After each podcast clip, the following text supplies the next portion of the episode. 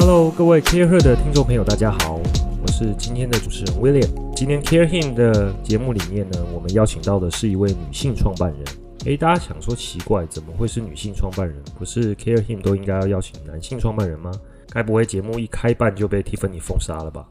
其实不是，我们今天邀请到的这位女性创办人，她在社群媒体上是一个响叮当的人物。她除了是一位女性创办人以外，她本身也是一位网红，而且是知识型的网红。今天非常的荣幸能够邀请到电商人妻 Audrey 啊来到我们的节目。嗨，Audrey 你好。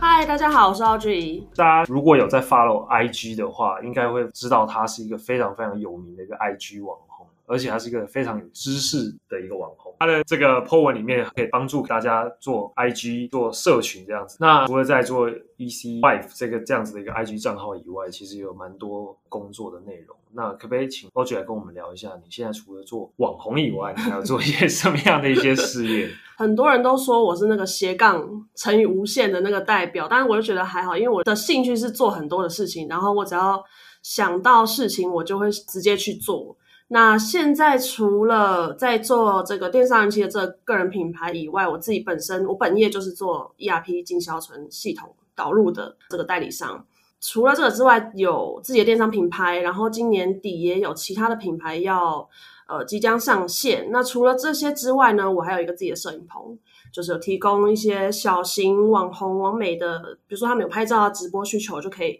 提供给他们出租这样子，等等等等，还有很多。那从 ERP 这样子的一个比较传统的一个产业，为什么会突然想到要开始钻研 IG 这件事情？呃，对我们 ERP 的这个原本的客户群都是比较属于传产，比如说它是大型工厂或者是制造商，他们需要就是呃有这个流水线的这些进销存啊，或者是货品管理的需求导入。后来就觉得说，那我们的系统其实我们自己也可以把它写成电商，就是有购物车等等。那因为我本来我本还没有创业之前，我本来是都是在这个媒体圈啊，然后。呃，广告公关业，所以我对基本上对这些的了解是有基本啊，不敢说是非常懂，但是有基本了解。所以呢，刚好就在前一阵子这个 Facebook 流量还不错的时候，那时候就想说可以来操作看看电商啊，或者是网络媒体这种的东西。对，那会接触到 Instagram 的原因，就是因为后来慢慢慢慢大家会觉得说，哎，因为 Facebook 已经变成一个。红海了，就是大家觉得流量好像不如以往，那那个时候大家就觉得说，哎，Instagram 这个东西是算是蛮新，然后呃，我自己也觉得它是一个比较多变，因为它有各种 A/B test 嘛，很多不同的人他们就有不同的版型，所以我就觉得这个很好玩，就想要来研究一下这样子。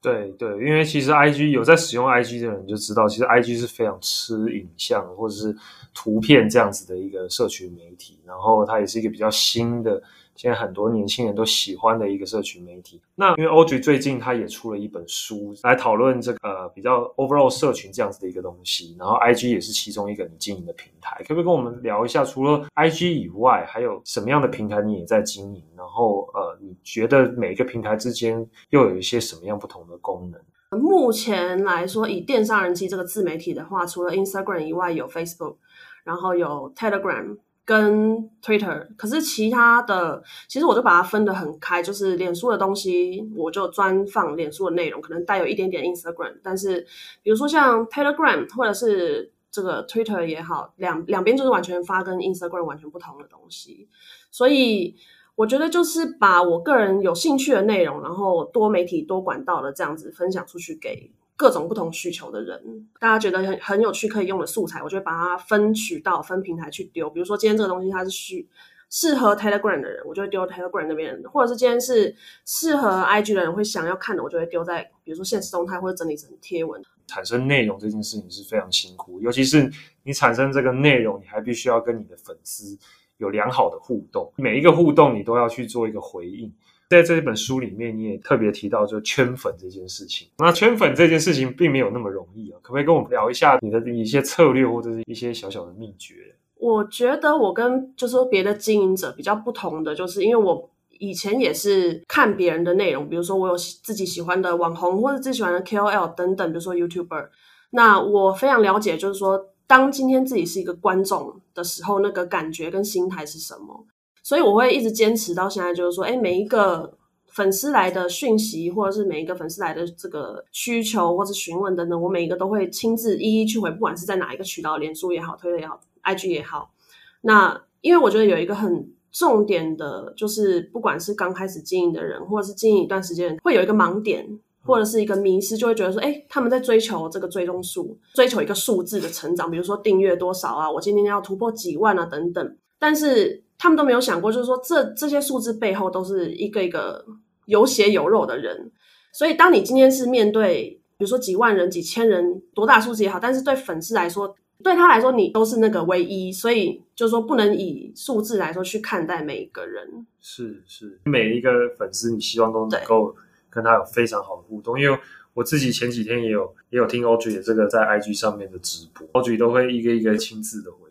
对，其实，在现在这个社群时代，跟以前有很大的不同，就是。因为现在的社群资讯，或者是比如说像社群流动的这个互相交流的速度，其实很快。嗯，那比起以前，现在的人更愿意去呃跟不同的人互动，因为大家觉得说，哎，今天当你发生了，你被看见的机会就会更比以前来说更大。所以呃，我觉得是目前来说要经营社群很重要的一件事情，就是你。要把每一个人都是认真的去看待，所以这也就是为什么我会很认真的去看待每一个跟我互动的人，或者是不管是读者也好，或者是真的就粉丝也好，这样子。了解。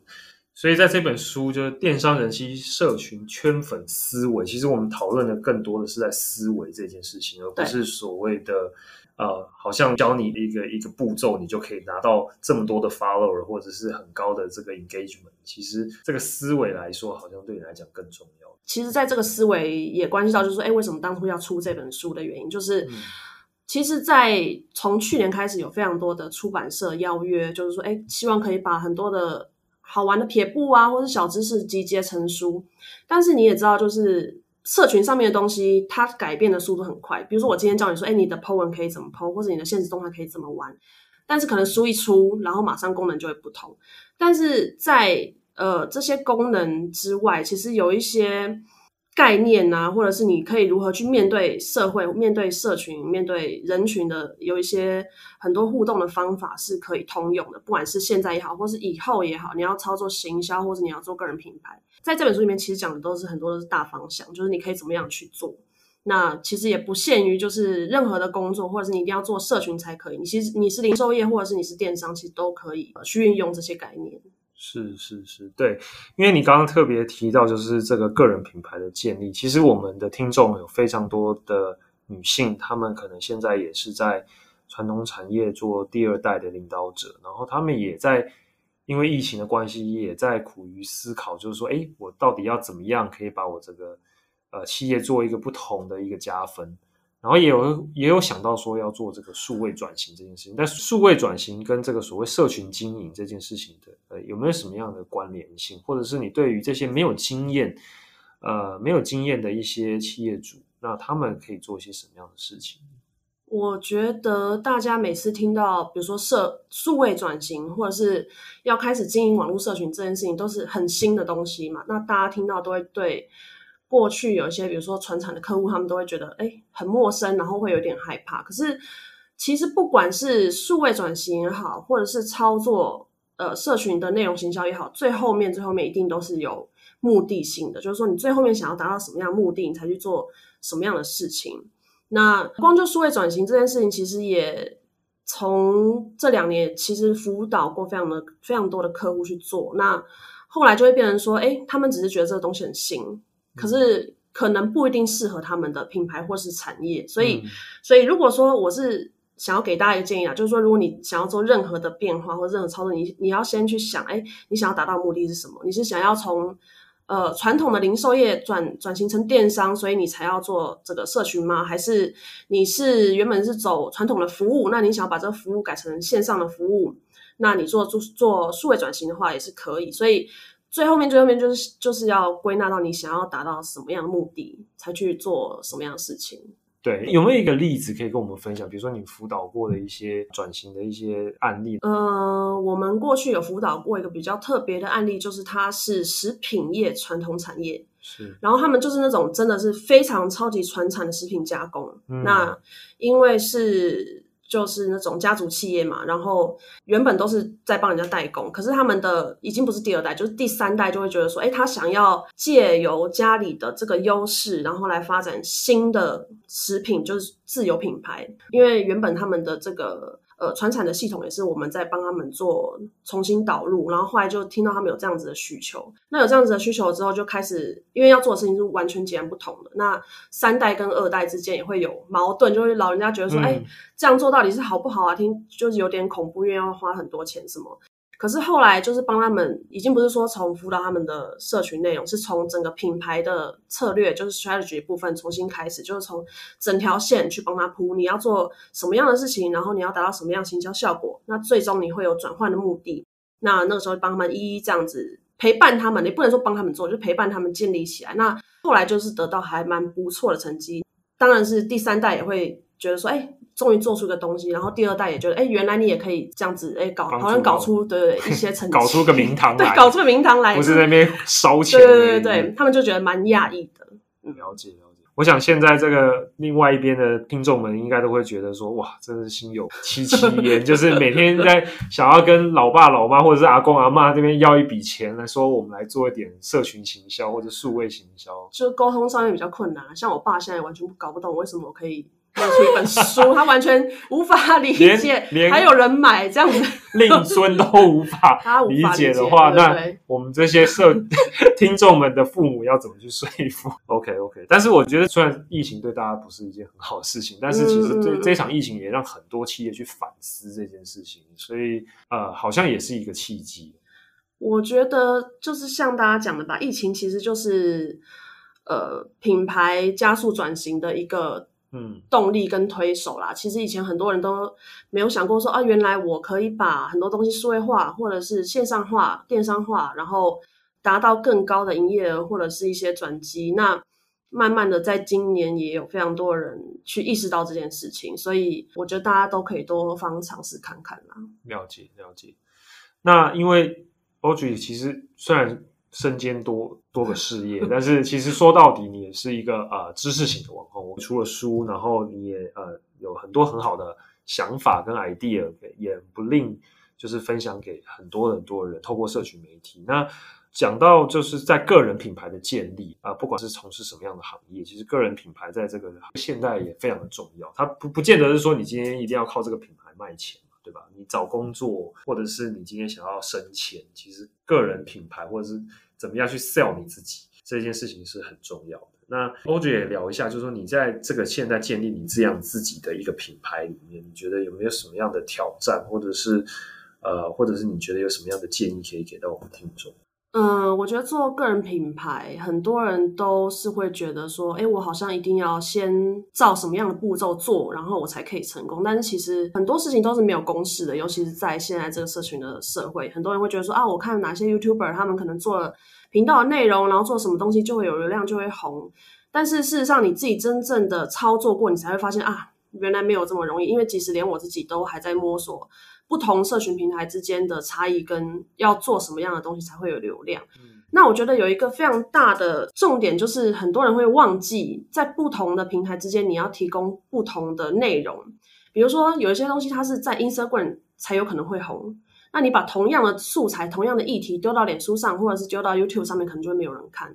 那这个就是在内容选材需要去考量的一个点。那我觉得在做除除了这之外，做个人品牌，我觉得也是。让自己重新面对人群，很我觉得蛮有利的一个机会啦。因为在我从去年开始建立这个自媒体之后，我觉得最大的困难其实不是说哦我要发什么内容，或者是我要怎么样去发我的图，或者是我要怎么样去拍照。我觉得对我来说最大困难还是跟人互动的这个部分。嗯嗯。那我觉得即使今天我想要做的再好，都没有办法让每一个人都满意嘛。我觉得这个是。可能 KOL 或是网红到后面都会发现，就是没有办法，就是让每一个人都喜欢你。对对，所以我觉得在跟人应对这个部分，是我遇到最大的困难。因为我平常也没有说很很常跟大家就是有这些互动，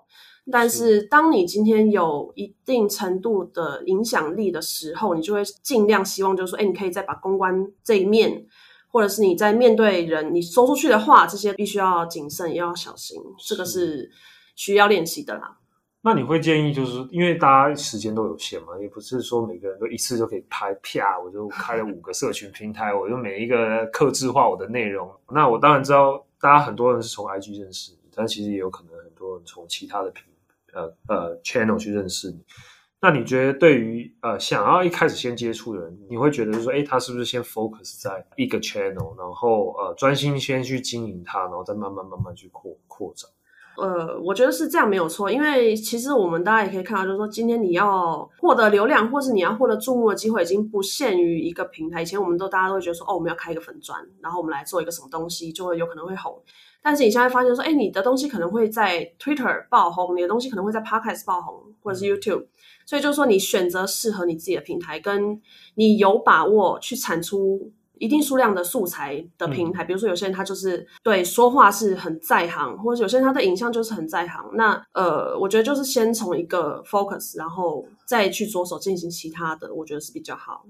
OK，那这边再想请教 Audrey 一个问题，就是说，当然顾名思义，你是。人妻嘛，电商人妻，所以你本身也是有家庭。那对，一开始想要创业的时候，因为你跟是你跟你先生一起一起创业，对，跟先生是怎么去讨论说，哎，你们的分工？那尤其是你自己现在又跳出来做网红的时候，你怎么去跟你先生去讨论这样子的一个事业？然后你们在这个过程当中，你们是一个什么样的一个对话？可以给我们参考一下。我们其实很妙哎，我跟我先生是。呃，这个听的认识的，然后认识之后，我们就发现一个很妙的地方，就是我们要约出来见面，然后发现我们工作的标定是在隔壁，就超级近，然后就是直接下楼就可以见面的那一种。那呃，对，然后因为他那时候就已经在他在跟其他人合伙创业了，然后那个时候是我在待在我最后一份领薪水的工作。那那时候认识的其实也没有想那么多，只是我自己觉得我很累，想要休息。就像很多国外人会说，哦，我要有一个 gap year。嗯，那我那时候就开始进行我的这个 gap year，然后在 gap year 之间就，呃，其实我们就是闪婚啦，就一下就结婚了，这样也没有多说什么，因为对方年纪也比较大。那闪婚之后，因为我们两个都是在创业的身份，所以我觉得他很可以理解，就是说，哎，我今天要做什么事情是为了达到什么样的结果，或者是需要很多空间、需要很多时间的时候，你就不能跟我讲话，你不能反到我这样子。所以超重要。对，所以我觉得这个是彼此之间的默契啦。那。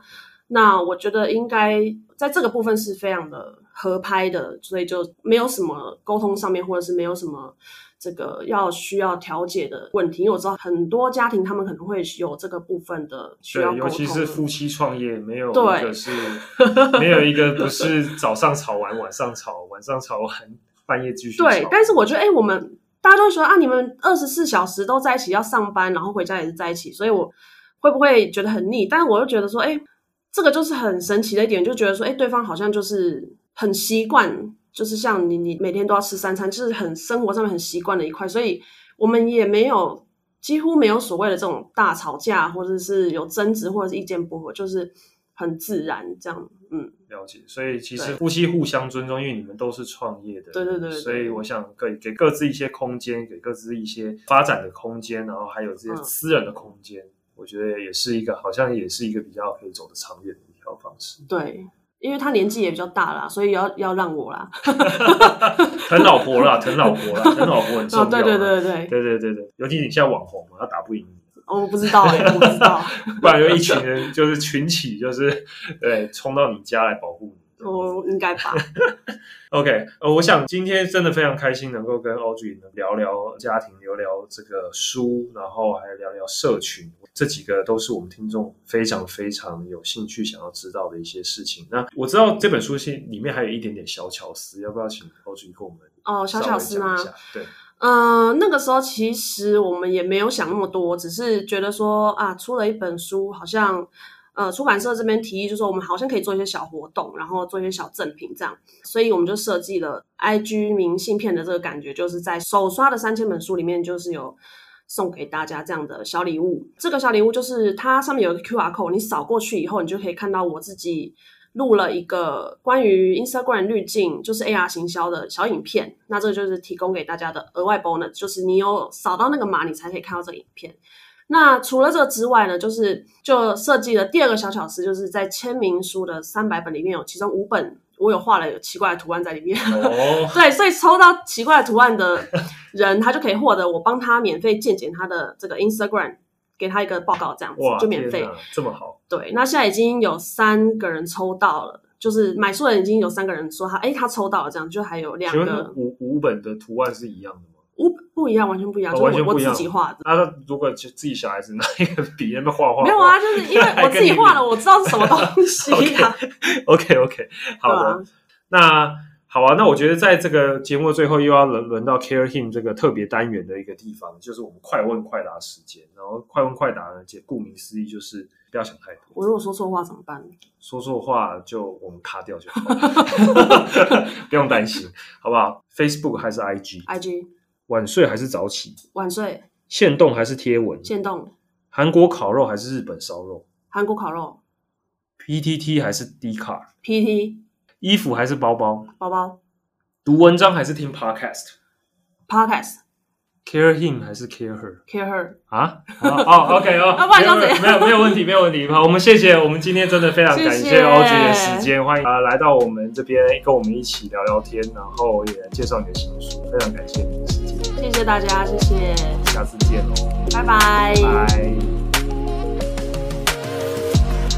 嗨，各位 Care 的听众，插播一则工商服务时间，来自戏谷的新创电商团队 Scalable Press，致力于客制化印刷。Swag Pack 没有最低数量限制，让你尽情客制化不同种类的小物给团队哦。